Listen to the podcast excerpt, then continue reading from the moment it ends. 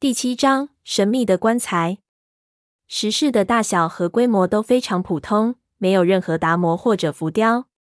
我明显发现，我的手电光第一反应是寻找能够继续前行的通道，而胖子的手电光是在看里面的东西。四周都是木头箱子，不仔细看还以为是短棺材呢。在这些箱子的中间，还有一具棺材。这具棺材显得特别奇怪。不是说样子，而是好像不应该放在这里。四周的箱子非常凌乱，感觉好像有人手动了这些箱子，然后腾出了一个地方，把这具棺材放在了这里。问题是，这具棺材甚至都没有摆放正，被斜斜的胡乱放着。胖子对箱子特别感兴趣，一直和我说就看一只箱子，但被我坚决制止。我们来到棺材的边上。看到那棺材旁边放着很多已经锈得一塌糊涂的奇怪工具，可是，一看就知道是现代工具。有人来过这里，但不是小哥他们，好像是很早以前就来过。胖子踢了几脚工具，我看着那些工具，就发现那些是用来做支架、吊起、滑动、上肩的小配件，似乎是运输这具棺材用的。应该是七十年代末年那支考古队的东西。这具棺材好像是他们从哪儿抬出来的。胖子从地上捡起一个小零件来，吹了吹，道：“难道他们想把这具棺材运出去？”我把目光投向棺材，棺材是木头的，四个角上都包着铁皮，起到保护的作用。棺材没有被打开，几乎是原封不动的放在那儿。为什么？我道。这棺材不是很起眼，而且他们没有运出去啊！别说考古队的心事，你别猜，猜了就苦逼了。胖子道：“别管了，继续往前走。老天要让你知道的，你一定会知道。如果我们能知道这棺材是从哪儿抬出来的，这个线索还能多一点。”等等，我道。我忽然看到了棺材上面有一个奇怪的现象。你看这棺材的图案是不是在哪儿看见过？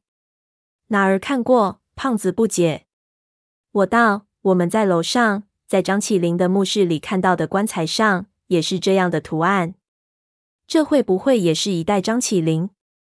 如果是在这里，那就是初代张起灵了。胖子道。说完，他看了看我，啧了一声，就抓住我的手道：等一等，天真，我有几句话要提醒你。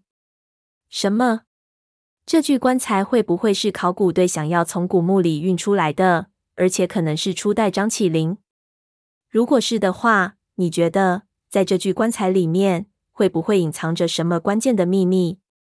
当然，这一切只是我的推测。不过，想想你以往的纠结，事情到了这一步，咱们出去了，就永远不会再进来了。我站在你的立场上，为你考虑，你要不要开这具棺材看一下？是你自己想开吧？我问他。胖子很严肃地摇头。不，我现在只想平安的出去。我是想到你以往的那些日子，也许答案就在这棺材里。开一下就知道了。天真，三分钟就开了。既然你想知道，你是应该尝试的。我看着他的表情，意识到他似乎不是在开玩笑。不过他说的一切确实是对的。推测也很合理。你说的对，我看了看头顶，似乎没有什么动静，就道：“妈的，干，开了看看。”没有工具的时候撬棺是件麻烦事儿。我们拿出铁刺，发现这木头棺材顶的严密程度已经到了连缝隙都找不到的地步。最后还是胖子眼尖，往底下一看，说道：“放反了，放反了，棺材被反着放着。”呀，他们真是不尊敬人。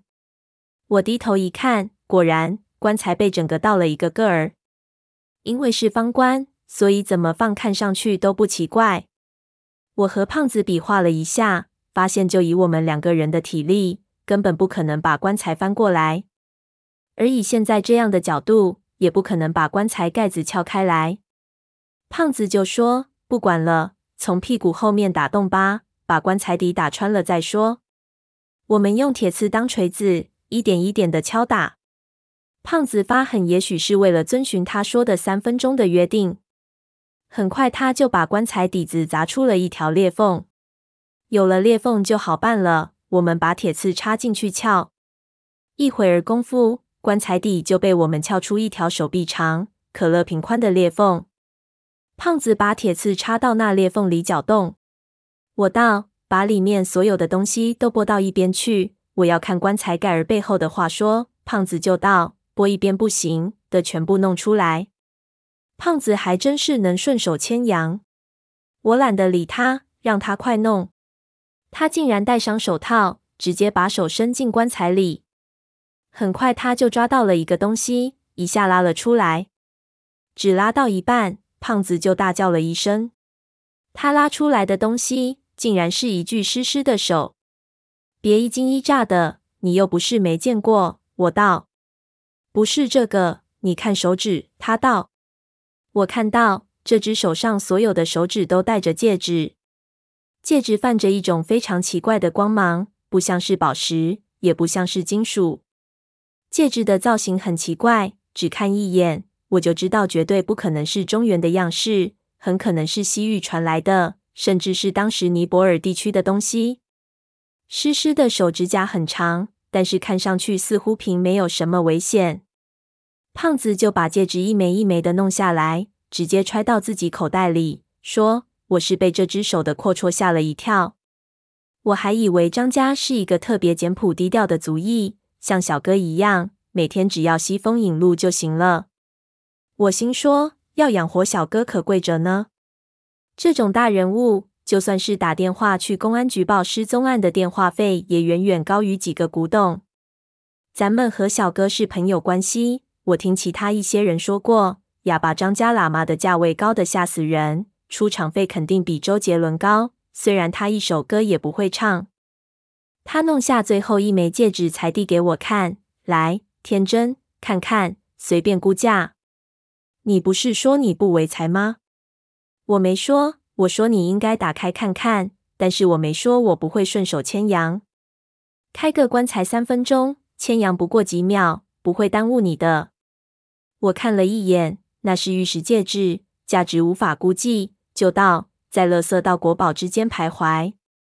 回去帮你问，你现在快点继续。不用你说，胖子道，直接就拉住那湿湿的手，把尸体整个儿一点一点从棺材里拉了出来。等那尸体的头从缝隙里被扯出来的时候，我不由得倒吸了一口冷气。这尸体的头发这么长，我道。尸体的头发长得把尸体的很多部分包裹住了。胖子长了一口气，故作镇定地道：“古人的头发都很长，所谓的长发飘飘，披头散发。你没看很多古代戏里，犯人都是披头散发，一个个都能上沙宣广告了。”我摇了摇头，轻声道：“但是也没有这么长的啊，这头发长得上吊都不用麻烦别人，跳绳都够了。”胖子道。很多人死亡之后，头发还会长很长时间，这不奇怪。我心说，怎么可能？以这头发的长度，的是长了几百年了吧？都他妈长成海带了。不过我不愿多想了，就道：“对，别管了，赶快。”胖子先用铁刺碰了碰那尸体，发现完全没有尸变的迹象，就直接搜索全身，发现再无其他东西，就直接甩到了一边。尸体落地之后，似乎被氧化了，直接摔成几块。本来就萎缩的厉害，这一下就变得七零八落了。我心说太不敬了，立即道歉。胖子完全不理会，道：“不会尸变的尸体不是好尸体，对于这种不上进人士，不用忌讳。”说着，举着手电继续向棺材里面看去。这毕竟是张家的祖先，我道：“少废话了。”你找到你要找的东西没有？胖子问我。但是这时候我就发现不对劲，我把胖子揪过来，惊悚地道：“靠！这尸体里面的液体怎么是绿色的？难道是密骆驼的尸体？碎尸躺在骨板上，全身的已经腐烂成一团一团的腐物，看不出原来穿戴时的样子。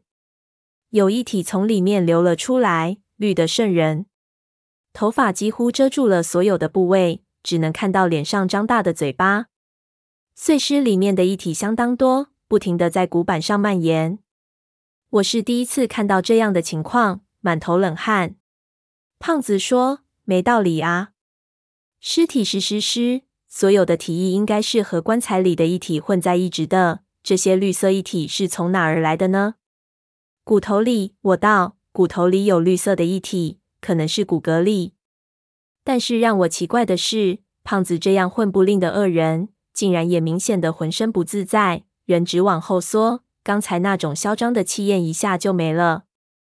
我拍了胖子一下，道：“你要不要给我一个解释，或者给我一个建议？我们现在应该怎么做？”胖子道：“别开玩笑，现在不是开玩笑的时候。”我想起了一段不堪回首的往事。我问道：“什么往事？”这是你老情人。你老情人才这样，你全家老情人都这样。胖子道：“我有一个特别好的朋友，死的时候和这具尸体一模一样。”胖子用铁刺压了压尸体的胸口，试着挑开了尸体身上的头发，一个脖环出现在了我们面前。果然，胖子就道：“有屁快放，我们还有正事。这个人是中了非常严重的尸毒而死的。”这张家的老祖宗肯定死得特别惨，应该是喝了中药活着入殓的，而且死后有尸变的迹象。这绿色的体液应该是由于尸毒入骨所产生的，因为是活着入殓，当时还有软骨，所以这些体液就封在了骨骼里。胖子说道：“这脖环我只见过一次，是用来防止尸变的。你看，上面有很多骨玉，现在还会有危险吗？”我问道。胖子摇头，不会，应该不会，都这样了，变算成粽子也是残疾人粽子，我们不需要怕。只是我怕这些东西有毒，要是吸入鼻腔多了会出麻烦。我们的呼吸道本来就受损了，很容易出事。不过如此看来，这肯定不是初代张起灵了。为什么这么说？他没有保险，张起灵不会中尸毒。那为什么他棺材上面的图案和张起灵棺材上的是一样的？我问道。胖子道：“也许那图案不是标记身份的，而是标记他是死于意外。这个已经无法判断了，谁也不知道当时的情况是怎样的。”我看向四周，我们进来的路上没有发现搬运的痕迹，这棺材一定是从里面运出来的。他们把棺材从里面运了出来，胡乱放在这里。这工程相当浩大，特别消耗体力。如果这东西确实不重要，为什么他们要花那么大的力气，把一件好像不是特别重要的东西抬出来呢？天真，胖子在我身后叫我，我转头道：“干嘛？”我错了。胖子道：“这玩意儿还是有危险的。”我转头一下就看到地上的尸体竟然长出了寸把长的黑毛，乍一看活像一只大刺猬。